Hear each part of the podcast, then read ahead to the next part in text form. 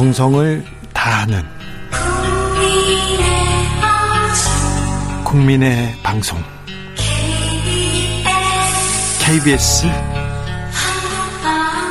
주진우 라이브 그냥 그렇다고요. 주진우 라이브 함께하고 계십니다. 잠시 라디오 정보 뉴스 듣고 돌아오겠습니다. 라디오 정보센터의 정한나 씨. 방역 당국이 국내에서 위탁 생산 중인 아스트라제네카사의 코로나 백신 수출 제한 가능성과 관련해 조기에 백신이 적절하게 도입되게 하기 위해 가능한 한 대안을 모두 검토하고 있다고 오늘 정례 브리핑에서 밝혔습니다. 정부의 탄소 중립 정책에 적극 대응하고 에너지 전환 정책을 뒷받침하기 위해 민간 기업 중심의 에너지 연합체가 출범했습니다.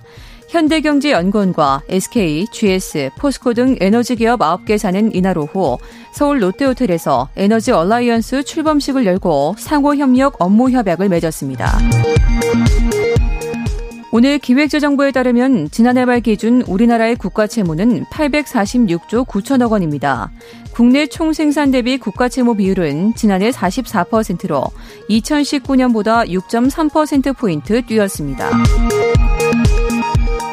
부동산 투기 의혹을 수사 중인 경찰은 오늘 오후 청와대 경호처와 LH 진주본사, 경호처 과장 A씨와 LH 현직 직원이자 A씨형의 자택 등 4곳에 수사관 11명을 보내 압수수색을 진행했습니다. 정부는 오늘 북한이 도쿄올림픽에 불참하기로 한 데 대해 아쉽다는 입장을 밝혔습니다. 통일부 당국자는 남북이 스포츠 교류를 통해 한반도 평화 협력을 진전시킨 경험이 있는 만큼 앞으로도 스포츠 등 여러 분야에서 이런 계기를 찾기 위한 노력을 계속해 나갈 것이라고 강조했습니다. 지금까지 정보센터 뉴스 정한나였습니다.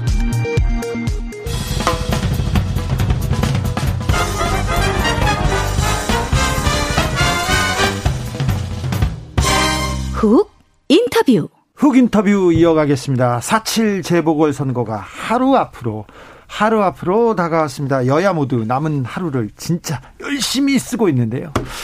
여야 막판 어, 선거 전략 우리 당 후보가 서울시장 부산시장이 왜 당선돼야 되는지 여야 대변인께 직접 물어보겠습니다. 박성준 더불어민주당 원내대변인 그리고 최영두 국민의힘 원내대변인 모셨습니다. 안녕하세요. 네, 안녕하세요. 네, 안녕하십니까? 네. 네. 최영두 대변인님 얼굴 까칠해지셨어요. 네네. 우리도 경남에도 지금 몇 군데, 세 군데 도의원 또 네. 군수 선거, 보궐선거 이루어지고 있고 예.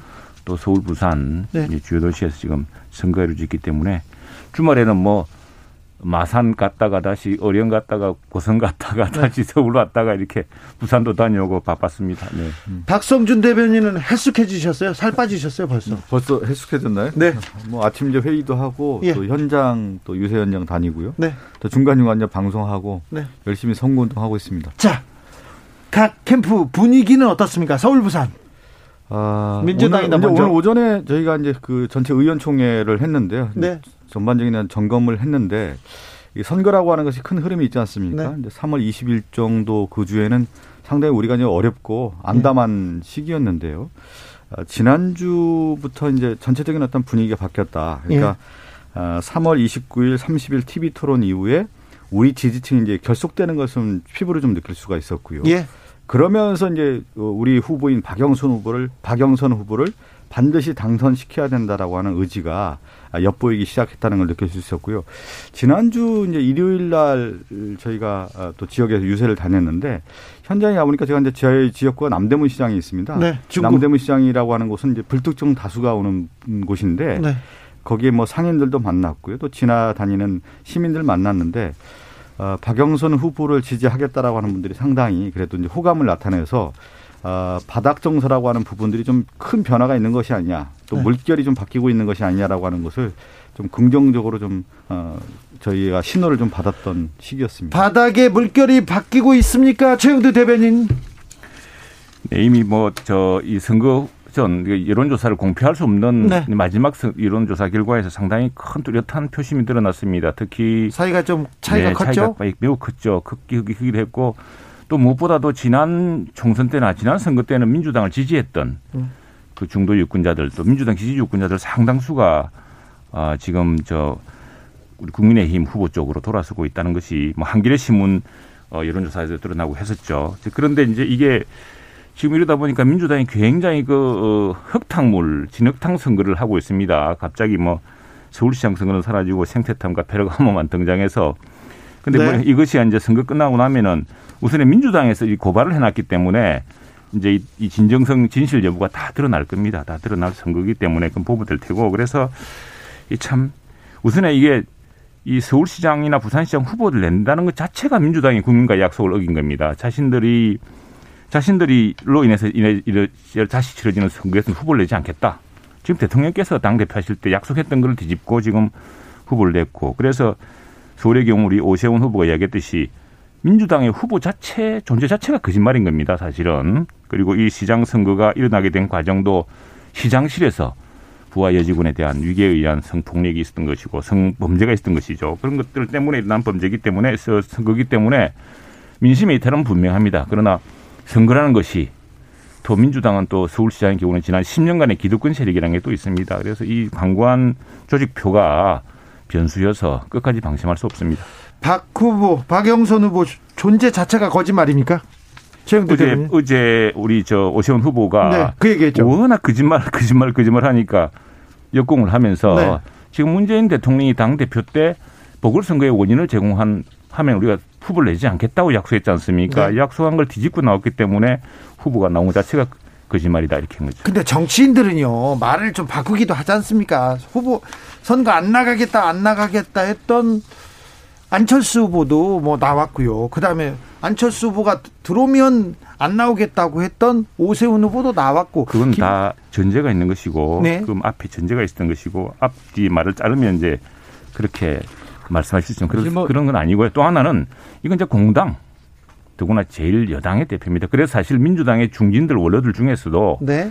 1년밖에 안 남은 보궐선거를 차라리 민주당이 겸허하게 반성하는 자세를 보였으면 오히려 다음 대통령 선거나 다음 지방선거에 도움이 될 뻔했다 이런 말씀도 하고 계십니다. 박성준 대변인 이제 선거는 책임이고요. 어, 또 하나 이제 그 유권자들과의 어떤 약속도 분명히 있는 거기 때문에 또 정당 정치라고 하는 것은 정당이 책임지고 정치를 하라고 하는 엄명이 있는 것입니다. 그렇기 때문에 이제 후보를 내서 유권자의 선택을 받는 것은 민주주의의 가장 기본 원리와 원칙에 부합하는 것이다 이렇게 말씀드리고 싶고요. 앞서 얘기했지만 오세훈 후보도 2011년도에 무사응급식과 관련해서 후보 저선 시장직을 사퇴하지 않았습니까? 그러면서 어, 다시 그 당시에 2011년도에 보궐선거가 있었는데 그러한 책임에 대해서는 오세훈 후보도 벗어나기는 어렵다는 말씀을 좀 다시 한번 좀 드리겠고요. 어, 앞서 그 주앵커께서 어, 거짓말 관련된 부분에 대한 얘기를 했는데 오세훈 후보가 실질적으로 지금 이제 선거에 임하면서 어, 태도를 보이면 어, 정정당당하지 못해요. 어, 어떤 이슈에 대해서 모든 것을 좀 책임 회피를 하고 어, 거짓 증언을 하는 것이 지금 드러나고 있지 않습니까? 지금 뭐 추후에도 얘기가 나오겠지만 내곡동 투기 의혹과 내곡동 의혹과 관련해서 땅 의혹과 관련해서 오세훈 후보는 어, 실질적인 어떤 진실된 모습을 보이지 못하다 보니까 지금 거짓 해명으로 좀 나타나는 모습이고 한편으로는 오세훈 후보가 이렇게 거짓 해명을 하다 보니까 선거에서 가장 큰 문제 중에 하나가 뭐냐면 가장 적은 누구냐 자기 자신이란 말이 있습니다. 예. 그래서 자기 자신이 자기 합리화를 하다 보니까 거짓말을 하게 되고 그 거짓말에 어떤 덫에 걸리는 경우들이 많은데 지금 오세훈 후보가 그 거짓에 덫에 걸려 있는 모습이다. 그래서 상당히 좀 빠져나가기 어려운 모습이 아닌가 이렇게. 저 민주당도 지금 있습니다. 이 말에 대해서 책임을 져야 될 겁니다. 아마 민주당도 지금 이 선거를 앞두고 온갖 온갖 거짓 허위 선동을 했던 것을 나중에 책임져야 됩니다. 이건 우리가 무슨 뭐 고소 고발을 한다거나 안 해도 지금 민주당이 이 문제에 대해서 고소 고발을 해놨기 때문에 지금 등장하는 숱한 이른바 정인들 그 말의 진위가 그 수사 과정에서 드러나야 될 거거든요. 왜냐하면은 네. 이 우리 당 후보에 대한 이런 비난과 비방과 흑색 선전의 진위가 드러나려고 하면은 그 정언하신 분들 말이 진실이라는 게 입증이 돼야 됩니다. 네. 그 책임을 다 지셔야 되고 세상 이 선거를 이렇게 여당이 집권 여당이 이렇게 진흙탕으로 치는 걸 처음 봤습니다. 그만큼 이번 선거 자체가 집권당의 존재 의의를 존재 자 집권당의 심각한 위기 상황을 지금 보여주는 것이기 때문에 그럴 네, 텐데 네. 그걸 이해한다 하더라도 그래도 지나치죠. 지나쳤고 그러니까 아무튼 지금 민주당에서 그냥 처음에는 그리고 사실은 오세훈 후보의 말 그 자체는 그건 아무런 범죄와 관계가 없습니다. 그리고 그것이 서초동에 있는 땅입니다. 네. 노무현 네. 정부 때 됐던 것이고 LH 때 누구처럼 부동산 투기를 한 것도 아니고 그 장인이 70년대에 구입해가지고 있던 땅이 이제 그린벨트로 묶여 있는 땅인데 그게 토지로 저 주택 개발 토지로 수용되면서 그냥 수용당한 겁니다. 근데 그걸 가지고서 말을 바꾸네 뭐 하는 것은 아무 앞뒤 근거도 없고 사실은 그게 서로 어떻게 되더라도 아무런 범죄도 되지 않은 사실을 이걸 가지고 선거를 이끌고 있는 겁니다. 이 문제의 이제 본질은 뭐냐면 그 내곡동 셀프 투기 의혹에 관련된 부분인데 처음에 이제 오, 잠깐만요. 얘기를 좀 하고요. 오세훈 후보가 처음에 이 위치도 몰랐고 알지도 못했다라고 얘기를 했고 어, 안철수 후보의 TV 토론 과정에서 이와 관련된 뭐 증언이나 증인이 나온다고 하면 후보 사퇴를 하겠다는 얘기도 했고 그 위에 정계 은퇴까지도 얘기를 했단 말이죠. 그러면서 이 문제에 대해서 증언 증인들이 나오기 시작했습니다. 아, 당시에 측량을 했던 측량 팀장이 나와 있고요. 경작인이 그 당시 2005년 6월 13일 날 측량을 하러 온 오세훈 후보와 함께 말뚝을 박아줬던 사람입니다. 이분도 오세훈 후보를 봤다라는 얘기를 했고요. 또 하나는 제일 중요하죠. 생태탕 가게 그 안고올 식당 그 엄마와 아들이 봤다라는 거 아닙니까? 봤고 얘기도 했고 또 정작이는 맥주까지 마셨다라고 하는 얘기를 분명히 이제 증언을 하고 있는데 이게 매우 중요한 얘기가 정치는 많은 정책과 제도를 통해서 시민들에게 좋은 복지 정책을 만들고 또 어, 경제 정책을 만드는 것도 중요하지만 또 한편으로는 억울한 사람을 만들어서는 안 되는 겁니다.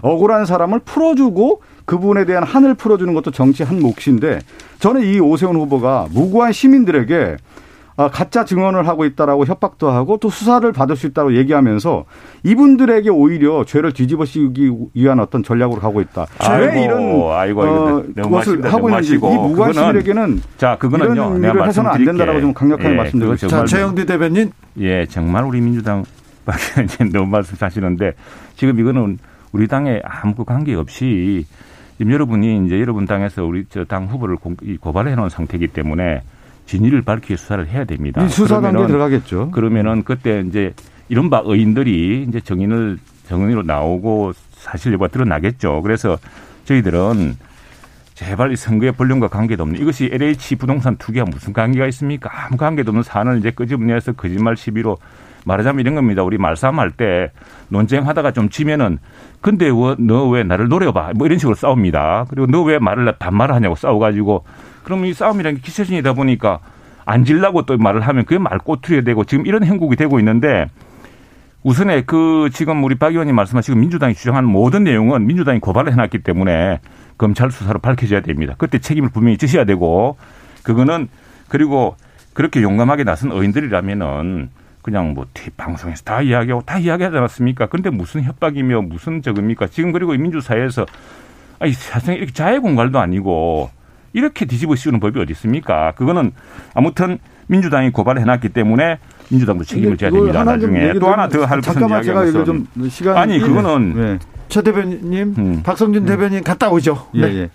그러니까 지금 최영도 대변인 얘기했지만 아니 이 땅이 오세훈 후보가 우리 처가 땅이었다. 그 당시 이제 국회의원 선거할 때도 이 땅이 재산 등록이 되어 있다는 거 아닙니까? 그걸 네. 이미 이제 알고 있었다. 아니면 이 부분에 대한 인정을 하면 되는 건데 왜 인정을 하지 않을까? 이 얘기는 뭐냐면 2005년도에 측량을 왜 했을까? 당시에 2005년 당시에 보면 SH에서 용역 발주하는 내용들이 나옵니다. 그 이후에 이 과정들이 쭉 그 개발 계획들이 나오면서 2009년도에 오세훈 시, 장 당시 그리고 이명박 전 대통령 대통령 당시에 이 내곡동의 개발 계획이 확정이 되면서 이 개발에 대한 수익을 받게 되는 겁니다. 그래서 36억 5천만 원이라고 하는 수익을 받게 되는 거죠. 그 보상비로서요. 네. 그래서 뭐냐면 이 정보와 관련된 부분, 셀프 의혹에 대한 부분 이런 것들이 그 규명이 되지 않았기 때문에 이 부분에 대한 어떤 문제 제기고 오세훈 후보에 대한 어떤 검증으로 간 것인데 오세훈 후보가 이 부분을 오히려 피하다 보니까 뭔가 의혹이 있다라고 하는 것이 짙게 드러나게 되는 거고 관련 증언자들이 나오면서 이것이 자, 실질적으로 그 단계에 있는 것이다 이렇게 말씀드렸습니다. 예, 최영대 대변인께 뭐 바로 대단한 대단한 말, 저, 말싸움 솜씨고요. 뭐 좋습니다. 다 나중에 진실이 밝혀지기 때문에 그때 보시면 되고 또 하나 분명한 것은 이 땅이 서민용 주택단지로 개발된 것이고 그리고 이 처가에 대해서 사실은 지금 오세훈 변호사가 당시 잘 나가는 변호사였습니다. 그리고 이 땅은요, 처가 8형제 남매가 이 부분 지분이 이때 8분의 1입니다. 사실은 네.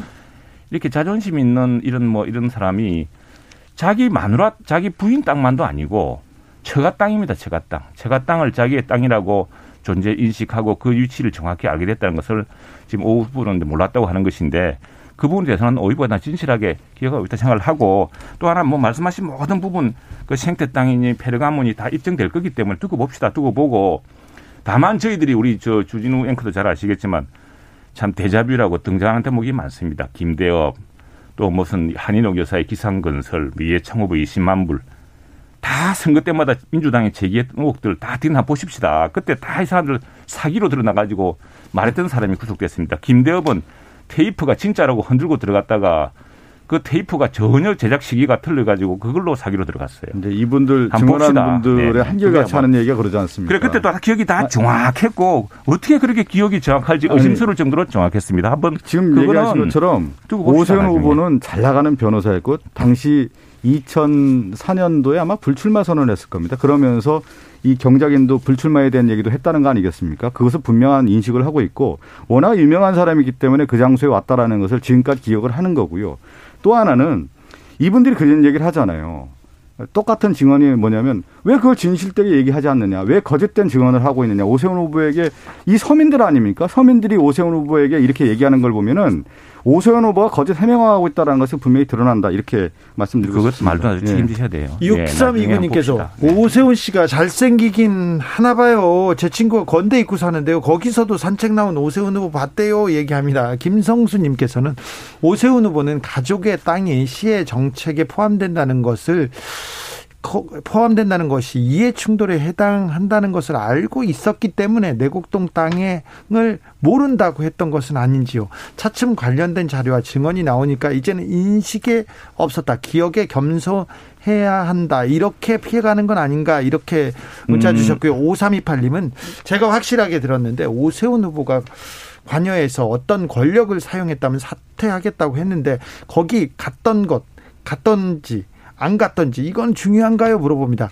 오세훈 음. 후보는 측량하러 갔는지 안 갔는지가 중요하지 않다. 권한을 이용해서 부당 이득을 음. 취한 적 없다. 이렇게 얘기하지 않습니까? 맞습니다. 그 지금 자 독자 그 우리 청취자 반응이 정확한데 그 정확한 이야기는 그겁니다. 이 사실은 지금 이제 말꼬리 가지고 너 반말했지 이래가지고 싸우고 있는 거예요 지금 내가 내가 언제 반말했냐 그랬더니 너 자식아 조금 전에 반말했잖아 우리가 시정잡배들 싸우듯이 지금 민주당이 달려들고 있는 거거든요 그래서 중요한 건 그겁니다 공공개발 정보를 이용해 투기를 했느냐 또는 이게 부동산 이게 뭐 그린벨트가 풀리지 못할 땅을 풀어서 이득을 얻었느냐 이런 게 핵심이겠죠. 그리고 그 과정에서 자기가 직권을 남용했느냐 이게 문제인데 아무 관계 없다는 거 아닙니까 그 대목은 그래서 이제 지금 쭉 청취자 반응도 그런 내용인데 첫 번째는 그린벨트 해제는 서울시장이 할 수 있는 게 아닙니다. 네. 예, 예.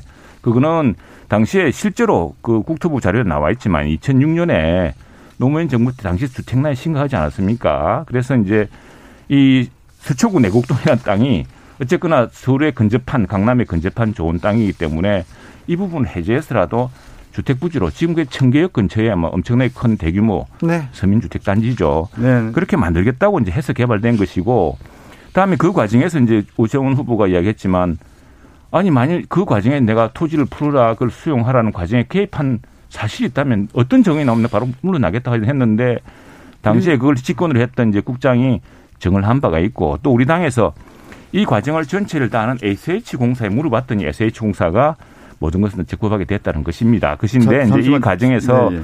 공연한 이제 말꼬리를 잡아서 이렇게 싸움을 하고 있는 건데 어쨌거나 지금 민주당에서 고소고발 해놨기 때문에 그 결론을 지켜보면은 이건 네, 당락 여부 관계없이 다 진실이 다 따뜻하게 되어 있습니다. 지적하라고 지금 얘기하는 뭐 SH 관련 뭐 국장들 얘기하는데 우리나라에서 그린벨트를 해제할 때 국장 전결이 어디 있습니까?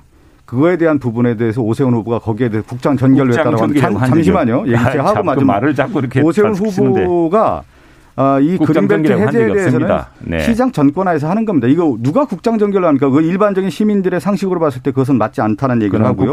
다시 한번 또 얘기를 좀 드리고 싶은 것 중에 하나가 뭐냐면 어제 예, 오세훈 박영선 후보 오선 후보의 TV 토론 과정에서 파이시티 관련해서 이 양재동 파이시티 사건이 있었는데 네. 여기에 대해서 오세훈 후보가 잘 모른다고 얘기를 했는데요. 이 사건은 매우 큰 사건이었습니다. 당시에 어, 이 비리에 연루됐던 사람들이 최시중 전 방통위원장 그리고 어, 박영준 전 지식경제부 차관 아저 저 맞나요? 박영준 전 네. 차관 네. 내무부 차관이었죠.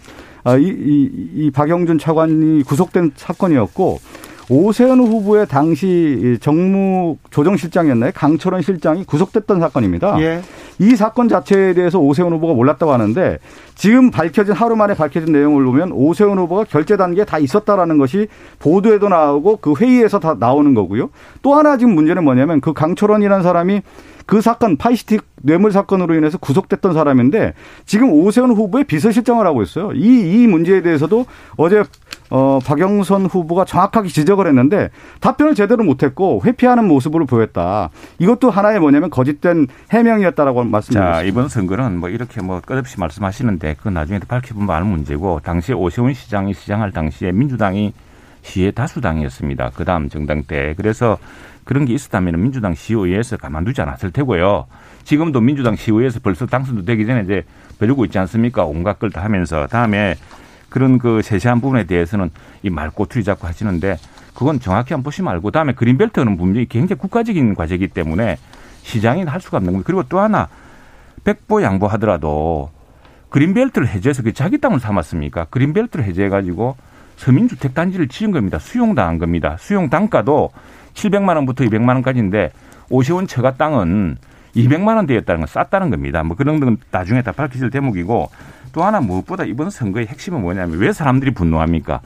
오세훈의 내곡동 땅 때문에 분노하는 게 아니고 이 지금 그 수많은 참 그 진보와 또 좋은 가치, 정의, 공정 다 부르짖는 사람들이 하나하나 배신하면서 국민들이 분노한 거 아닙니까? 더군다나 SH 사태 위에 드러난 걸 보니까 더구나 지난번에 아니 서민들 위한다면 전월세 상한제 임대차 3법 조정해놓고 보니까 뒤에 전세 가격 폭등하고 집값 폭등하고 다음에 참 월세 대란 일어나고 월세 네. 난민 발생하고 그 와중에 보니까 정작 이 법을 추진했던 민주당 핵심 의원들 또 청와대 정책실장은 임대료 다 올려가지고 다 정말 185만 원 월세까지 받아가면서 예 젊은 서민들과 꿈을 다 빨아먹고 있다는 것이 지금 사건의 핵심 아닙니까? 지금 이것 때문에 국민들이 분노하고 계신데 네. 아무리 그걸 저 엉뚱한 걸 돌리려 한들 그 분노는 가릴 수 없을 겁니다. 저는 박성준 그 대변인 유권자분들께 어, 민당에 대한 어떤 채찍질, 어, 어, 분노 어, 이런 부분에 대해서 어, 충분히 예, 저희들이 달갑게 아프게 생각하고 있고요. 또 거기에 대해서 앞으로 많은 제도와 어, 정책을 통해서 어, 대책을 마련하겠다는 말씀 드리면서 어떤 과정들을 보면 희망과 실망이 늘 교차를 합니다. 그래서 민주당에 대한 어떤 희망이 있다가 실망하기도 하고요. 근데 이번 선거의 과정들을 보면은 어, 처음에는 이 반감과 분노에 있다가 많은 유권자들이 이제 후보들이 박영선 후보와 오세훈 후보의 TV 토론도 보고요. 또 이제 정책 검증이라든가 이 인물에 대한 어떤 검증 과정을 보면서 어, 저는 희망과 실망이 교차했다고 봅니다.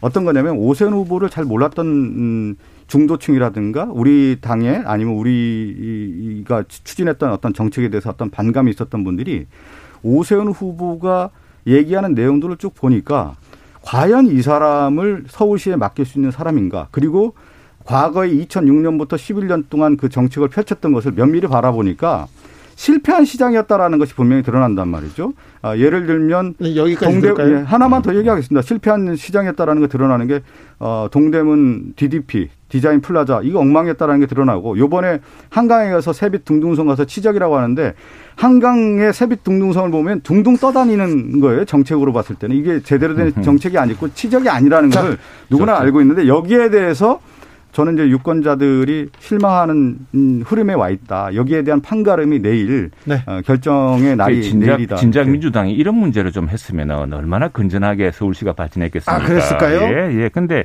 정책으로 정책 실패받 실패한 정책은 비판받아야 되고 해야죠. 그러나 네. 이제 반론 하나만 하자면은 이른바 DDP 뉴욕 타임즈에서 유일하게 꼽는 세계에서 꼭 가봐야 할 100곳 중에 한 곳입니다. 알겠어요. 예, 네. 세빛 둥둥섬 그게 또 외국인 사이에서는 엄청나게 인기가 있는 예, 외국 대사관사의 행사지 최고 아, 인기 행사지입니다. 알겠습니다. 예. 이 얘기가 끝이 안 납니다. 선거 하루 앞까지 양 후보 간의 설전 아주 치열합니다. 두 대변인들 내일 선거 끝나면 좀 쉬세요. 좀 쉬셔야 되겠어요. 아, 난 참. 박성준 더불어민주당 원내대변인 그리고 최영두 국민의힘 원내대변인이었습니다. 오늘 말씀 감사합니다. 네, 감사합니다. 감사합니다. 네. 정치 피로, 사건 사고로 인한 피로, 고달픈 일상에서 오는 피로. 오늘 시사하셨습니까? 경험해 보세요. 들은 날과 안 들은 날의 차이. 여러분의 피로를 날려줄 저녁 한 끼 시사. 추진우 라이브.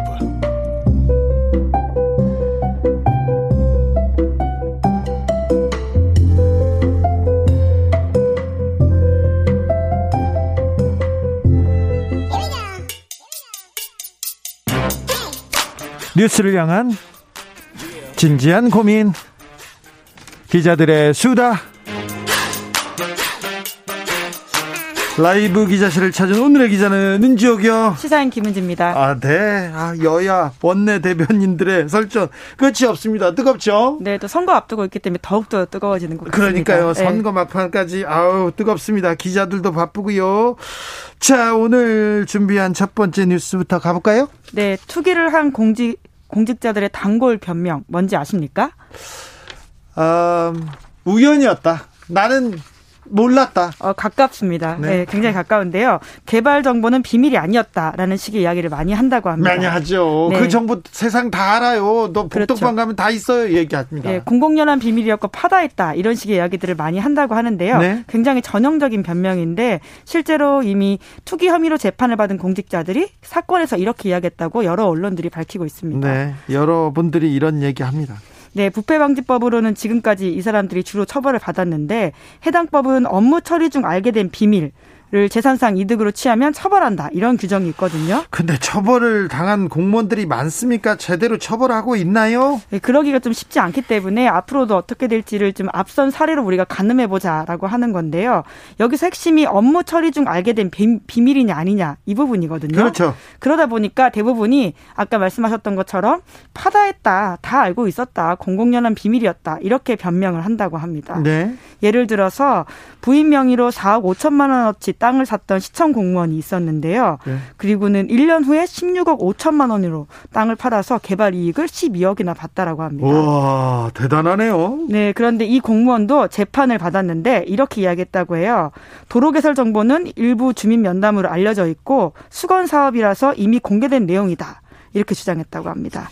그래서 처리, 처리가 제대로 되는지 재판부에서 그렇게 들었고 어떻게 판단했습니까? 네, 그런데 이제 유죄로 판단을 했다고 합니다. 왜냐하면 정보가 이 공식적으로 알려진 시점이 언제냐 이런 것들을 굉장히 주목했다라고 하는데요. 그렇죠. 곧 개발된다 이런 추상적인 이야기가 아니라 얼마나 어떻게 정부가 이, 이 상황을 게시하고 있고 주민회의 등을 통해서 구체적으로 계획을 공개했는지 이런 것들 중점적으로 살폈다라고 합니다. 네. 그렇기 때문에 비밀 여부를 판단해야 된다라고 하는 건데요.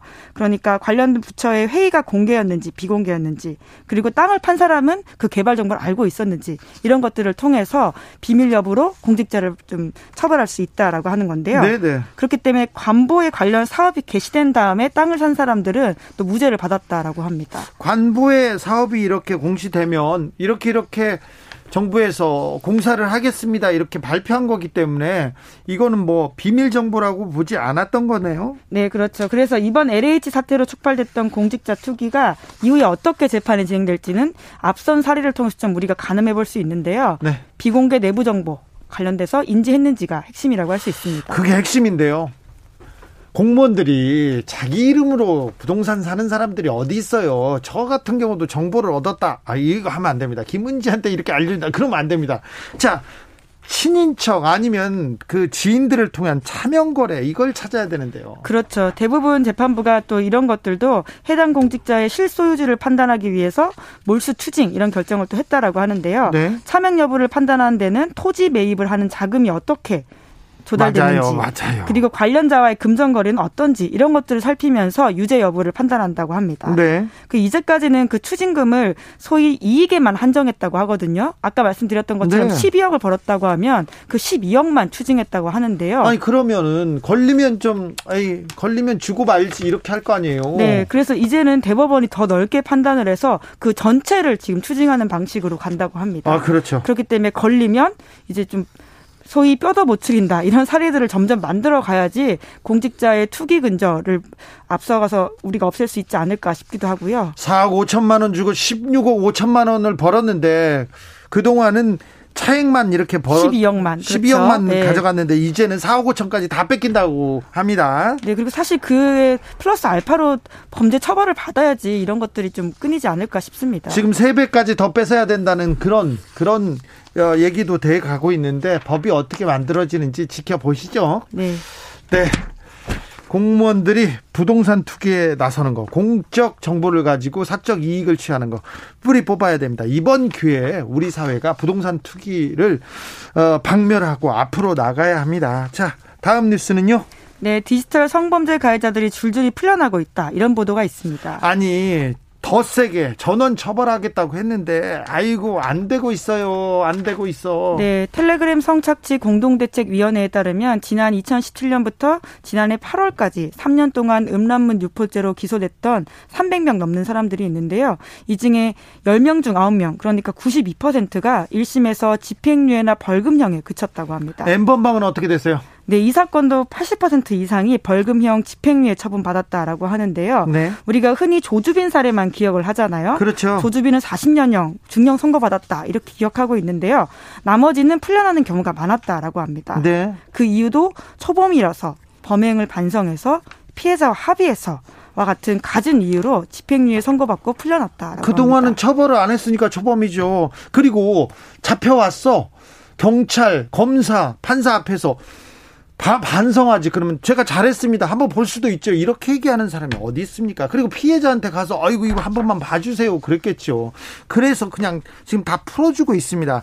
양형 성범죄 양형 기준을 강화해야 된다고 계속 그래서 이거 강조했지 않습니까? 네, 그 실제로 강화가 됐고 올해부터 그렇게 강화돼서 실행이 되고 있는데요. 네. 그래서 해당 양형 기준에 따르면 아동 청소년 성착취물 제작은 기본 5년에서 9년 징역을 처하게 되어 있습니다. 네. 뭐 감경 요소 요소가 있긴 하지만 여전히 징역형을 처하겠다라고 하는 거거든요. 네. 하지만 또 법원이 양형 기준은 참고하는 용도일 뿐 반드시 양형 기준대로 판결을 내려야 하는 것은 아니다 이렇게 밝히고 있습니다. 네. 그래서 앞으로는 좀 더 강해질 수 있겠지만 지금까지는 손방망이 처벌했다 이런 비판들이 계속 나오고 있는데요.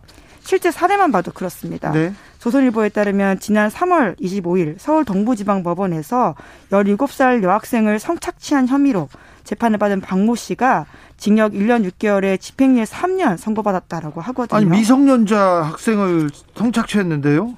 네, 그리고 게다가 검찰이 신상 정보 공개, 아동 장애인 시설 등에 대한 취업 제한 명령 해달라 이렇게 요청을 했는데 법원이 이를 받아들이지 않았다라고 합니다.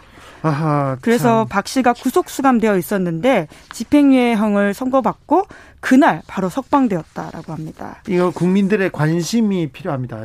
여론, 언론의 관심을 갖지 않습니까? 그럼 판사님들도 중하게 처벌합니다. 그런데 조주빈 아니니까 관심이 좀 덜한 상황에 네. 대해서는 중형이 좀 처해지지 못하고 있는 사안으로 보입니다. 디지털 성범죄물에 대한 모니터는 좀 잘 되고 있습니까? 네, 그 부분도 부족하다 이런 언론 보도가 있는데요. 이투데이가 방송통신위원회 보고서를 입수해서 보도했습니다. 방통위는 웹하드 사업자 등에게 2020년도 불법 촬영물 등의 처리에 관한 투명성 보고서 내라 이렇게 했는데요. 보고서를 냈던 86곳 중에서 그런 건이 하나도 없다라고 보고한 곳이 여든 곳이 넘는다라고 합니다. 거의 대부분 아 우리 그런 거 우리는 없어요. 그런 게 없다 네. 이렇게 밝혔다고 하죠. 심지어 있다고 밝힌 다섯 군데 언론 저기 매체에서도요. 매체라고 하긴 그렇고 카카오, 구글, 페이스북, 트위터, 법외드름 이런 곳인데요. 여기서도 두 달 동안 187건 있다고 밝혔습니다. 지금 들어가서 조금만 찾아봐도 훨씬 많을 거리요. 수백 네. 배 많을 거요. 네, 그렇기 때문에 사실상 업체들이 불법 성착취물에 대해서 제대로 규제하지 않거나 신고하지 않고 있다. 이렇게 보이기 때문에 이에 대한 좀 규제도 더욱 필요할 것으로 보입니다. 성범죄물, 디지털 성범죄물에 대한 모니터, 더 관리, 감독, 감시 필요합니다. 8271님께서 주 기자님 말씀대로 국민이 관심을 가질 때만 강력하고 관심이 좀 시들해지니까 벌써 이렇게 풀어주네요. 에휴, 속상하네요. 속상합니다. 이 문제 관심 가져야 됩니다. 더 이상 디지털 성범죄가 우리나라에서 이렇게 활개치는 거는 막아야 됩니다. 지금. 자, 마지막으로 만나볼 뉴스는요. 네, 전 세계 코로나19 재확산으로 4차 유행 경고가 나오고 있습니다. 지금 심각합니다. 전 세계적으로 심각합니다. 이스라엘 뭐 부럽다고요? 영국 부럽다고요? 아이고, 심각합니다. 전문가들이 우려하고 있습니다. 네, 미국 중서부를 중심으로 4차 유행이 시작된 것 같다. 이런 말이 미국 내에서도 나오고 있는데요. 네. 4월 3일 하루에만 미국 미시간주 한 곳에서 신규 코로나19 확진자 수가 8,400여 명이라고 합니다. 지금 그 미국 전체는 확진자가 어, 어떤 수준입니까? 예. 그러니까 3월 초까지만 하더라도 4만 명대로 줄었다고 하는데요. 그렇죠. 사실 4만 명대도 많긴 한데 엄청나죠. 미, 네, 미국의 과거에 비해서는 굉장히 줄었던 상황인데요. 하지만 다시 증가세라고 합니다. 6만 7천 명대로 올라왔다라고 하고요. 네. 백신 접종 접종을 하고 있지만 이게 나이 든 사람들 위주로 빨리 맞다 보니까 젊은 사람들 사이에서는 오히려 코로나19가 좀 확산되고 있는 분위기라고 합니다. 그리고 좀 느슨해졌어요. 1억 명, 그렇죠. 네. 1억 명이 접종했으면 뭐합니까? 지금 어, 집단 감염 형성되지 않은 데다가 그렇죠. 집단 면역 30% 정도거든요. 집단 면역에 네. 형성되지 않은 상태에다가 백신 맞고 그러니까 느슨해졌어요. 아, 난 놀아야 되겠다. 이제 싫다. 이렇게. 그렇죠. 봄방학 그리고 또 이제 부활절 이런 시기를 지나면서 굉장히 여행이 잦아졌고 그 이동이 많아져서 더 퍼졌다라는 이야기도 있고요. 미국 내에서는 물론 이제 백신 접종이 늘고 있기 때문에 그만큼 걱정할 상황 아니다라고 이야기하는 전문가도 있지만 이렇게 느슨하게 가서는 안 되는 상황이다라는 경고가 많이 나오고 있습니다. 다른 나라 상황은 어떻습니까? 네, 인도도 상황이 좋지 않은데요. 지금 코로나 신규 확진자 수가 거의 1위를 찍고 있다라는 이야기가 나오고 있고요. 9만 명, 10만 명대를 찍고 있어요. 네, 하루에 나오는 숫자가 그 정도라고 볼 수 있고요. 예. 예, 게다가 또 유럽도 굉장히 좀 심각한 상황이다 이런 경고가 나오고 있는데 프랑스 3차 봉쇄 들어갔습니다. 네, 그렇습니다. 그래서 주거지 반경 10km 밖으로 나갈 때는 이동 확인서가 있어야 되는 상황이라고 아, 아예 합니다. 못 나가고요. 6시 이후에는 통금이에요. 그래서 아예 못 나갑니다. 백화점도 문 닫고요. 식당도 문을 닫았어요. 거의 대부분. 네, 여기도 하루에 신규 확진자 수가 6만 명 넘게 나오고 있거든요. 네. 다들 만 단위가 넘는 상황이라고 합니다. 네, 영국 상황이 아주 좋아졌다고 합니다. 아주 영국 부럽다고 하는데 4,500명 수준입니다. 네, 하루 확진자가. 그렇죠. 네.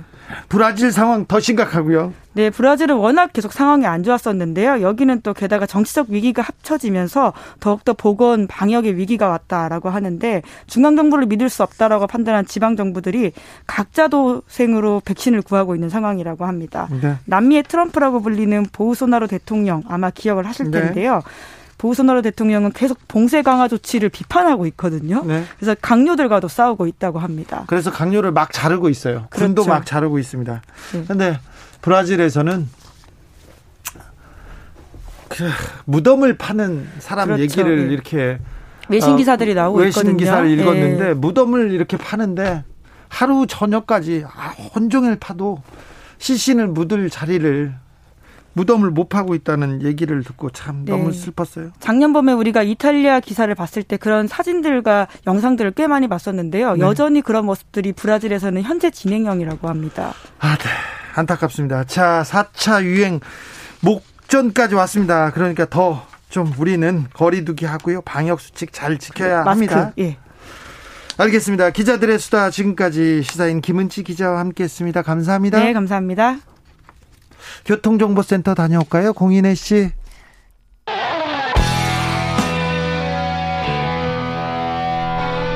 스치기만 해도 똑똑해진다. 드라이브 스루 시사 주진우 라이브.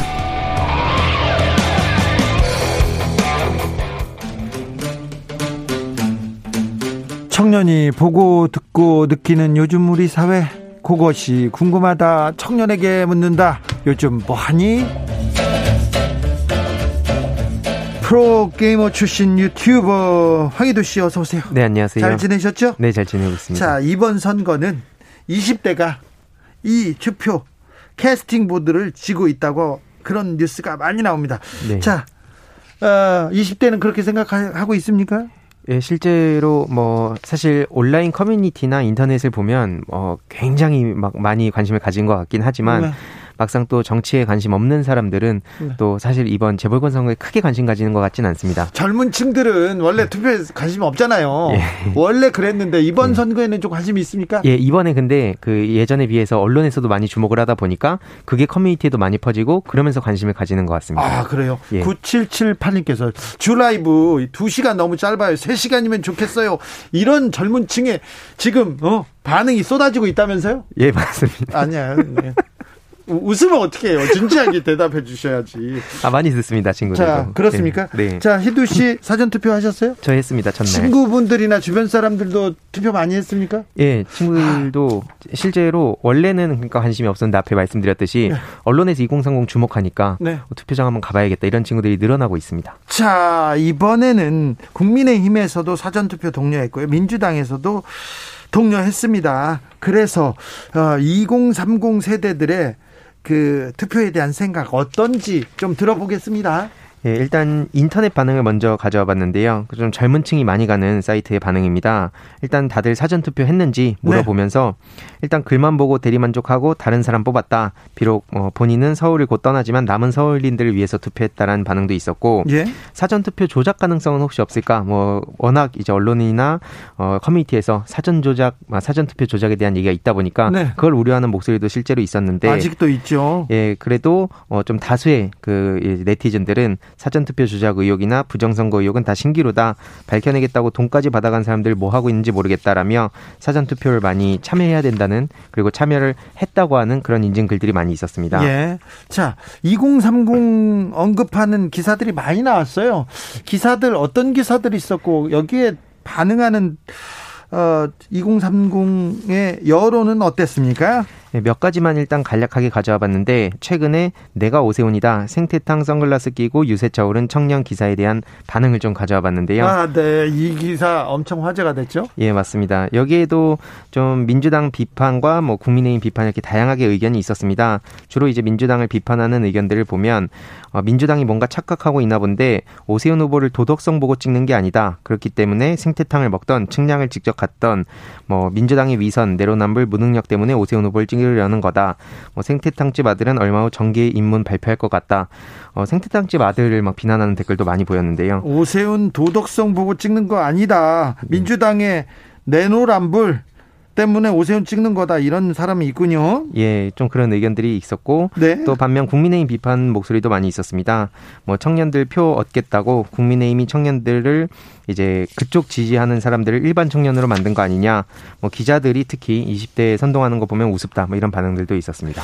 그리고요. 박노자 선생, 박노자 교수가 20 2030 세대에 대해서 얘기했던 기사가 아, 굉장히 화제였습니다. 조선일보에서 썼는데요. 박노자도 오세훈 지지 2030에 본래 극우 비야 이렇게 2030을 조금 비하고 화나게 만드는 기사였어요. 예, 이 내용을 보면은 이제 신자유주의 피해자들이 본인의 손으로 미래의 새로운 신자유주의적 적폐 정권의 탄생에 일조하는 웃지 못할 비극이 벌어지고 있다라는 내용의 핵심인데 네? 제목을 보면 뭐 본래 극우다 이렇게 좀, 좀 자극적으로 보도가 된 거 아닌가 하는 생각이 들었는데 어쨌든 이거에 대해서 실제로 어, 비판의 목소리도 많았고 또 공감한다는 목소리도 역시나 좀 나뉘었습니다. 네. 주로 비판하는 이유는 민주당과 문재인 대통령을 지지해야 하는 것이 절대 선이 돼서 본인들 지지 안 하면 절대 악으로 만들어 버리는 게 공산주의랑 다른 게 뭐냐? 우리 자식들 20대들이 오죽하면 저렇게 울분을 토할지 생각해 봐야 된다. 어, 이런 의견도 있었고 응원하는 목소리로는 어, 박노자 교수 말이 100% 맞다. 원래 일배 성향일 가능성이 높다. 뭐 그리고 일부 언론에서도 이렇게 이를 악물고 주장하는 걸 보면 올바른 생각을 이렇게 전하는 것 같다. 뭐 이런 반응들이 있었습니다. 2030 세대, 특별히 여성들이 민주당에 화가 많이 났습니까? 어, 여성들은 또 다른 이유로 어, 화가 나 있고 또 남성들도 또 다른 이유로 화가 많이 나 있습니다. 남성들도 화가 나 있어요? 굉장히 많이 나 있습니다. 어른들한테? 그렇습니다. 네. 어떻게 하면 이그 어, 그 2030들의 마음을 좀 다독여 줄 수 있을지 기성세대가 조금 고민해야 될 것 같습니다.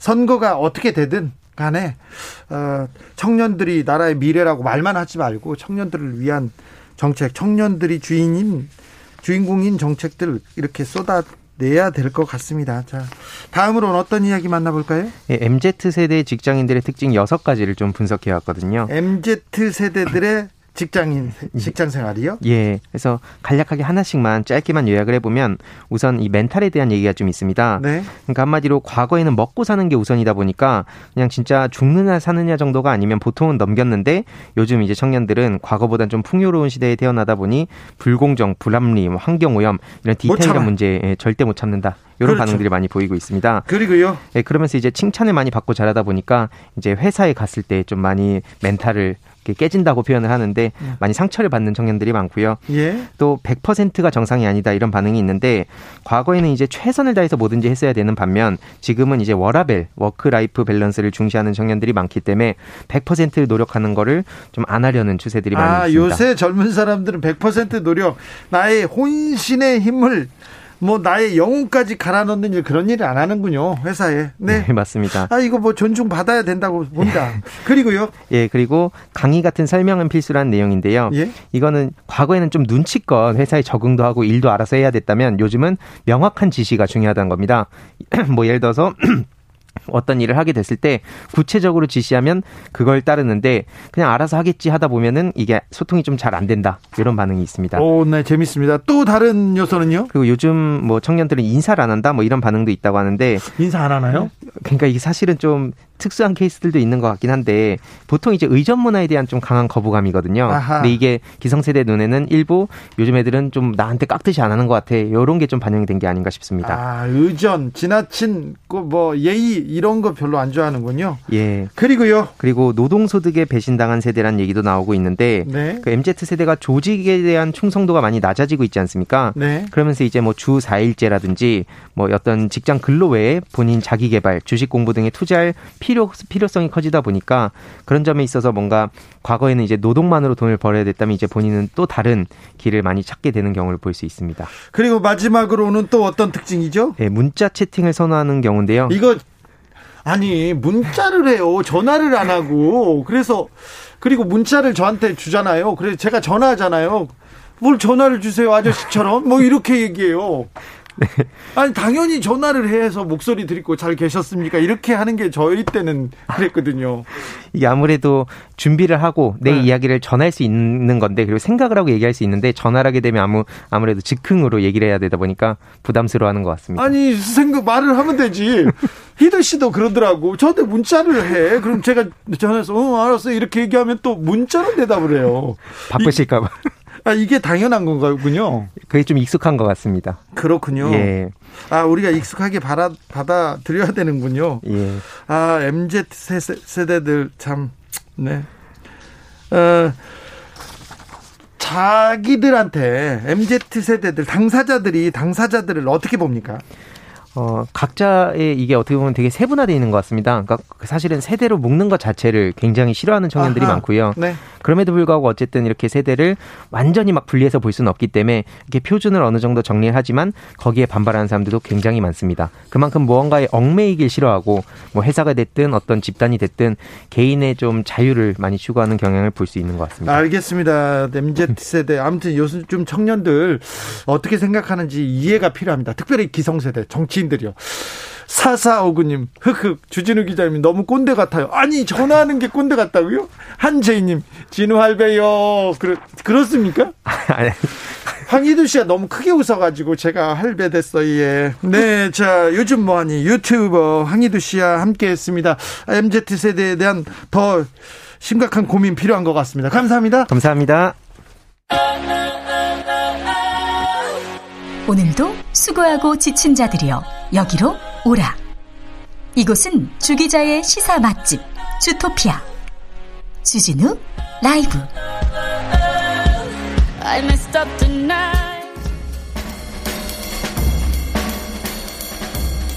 느낌 가는 대로 그냥 고른 뉴스 여의도 주필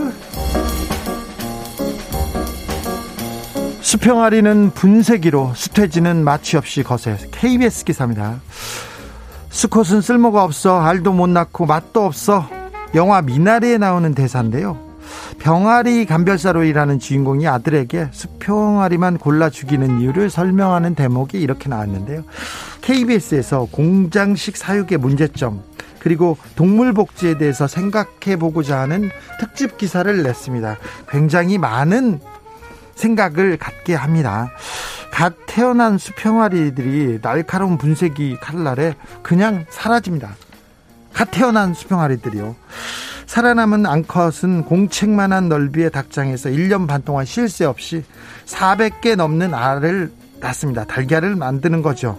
더 이상 알을 낳지 못하면 바로 수평아리처럼 분쇄기에 갈려 죽거나 마리당 몇백 원에 팔려 나갑니다. 양돈 농가에서는요. 갓 태어난 수컷 돼지의 생식기를 칼로 떼어냅니다. 마취도 없어요. 그냥. 왜 그러냐면요. 특유의 냄새를 없애기 위해서랍니다. 이빨과 꼬리도 그냥 자릅니다.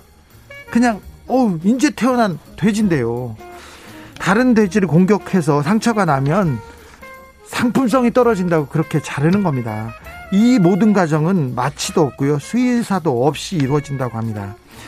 아, 축산용으로 사육되는 동물은 태어나서 마지막 그 순간까지 고통 속에 있다 갑니다. 죽기 전에 가스를 이용해 기절시켜서 이렇게 도축을 하는데요.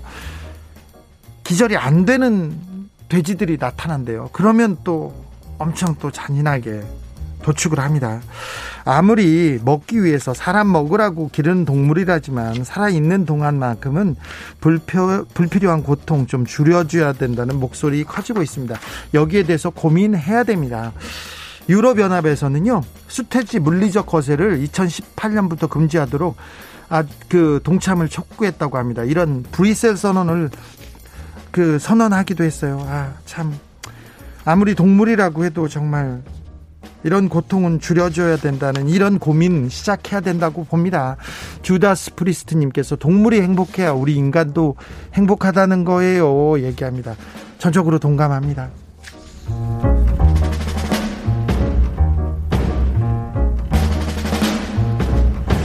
미국 셰프들 아시아계 혐오 근절 모금 운동 나섰습니다. 한인 스타 셰프가 주도했다는 연합뉴스 기사입니다. 시카고계 한국계 스타 셰프 베벌리 김이 아시아 괴롭힘 차별에 반대하는 캠페인을 벌이고 있습니다. Dough Something입니다. Dough 이렇게 뭐 반죽하는 뭔가를 반죽하자 이런 건데 그래서 레스토랑 셰프들 바 소유주들이 참여하고 있다고 시카고 트리뷴에서 보도했습니다. 물론 이 캠페인은 아시아계 미국인 혐오 근절을 위한 모금 운동을 벌이면서 시작됐는데요.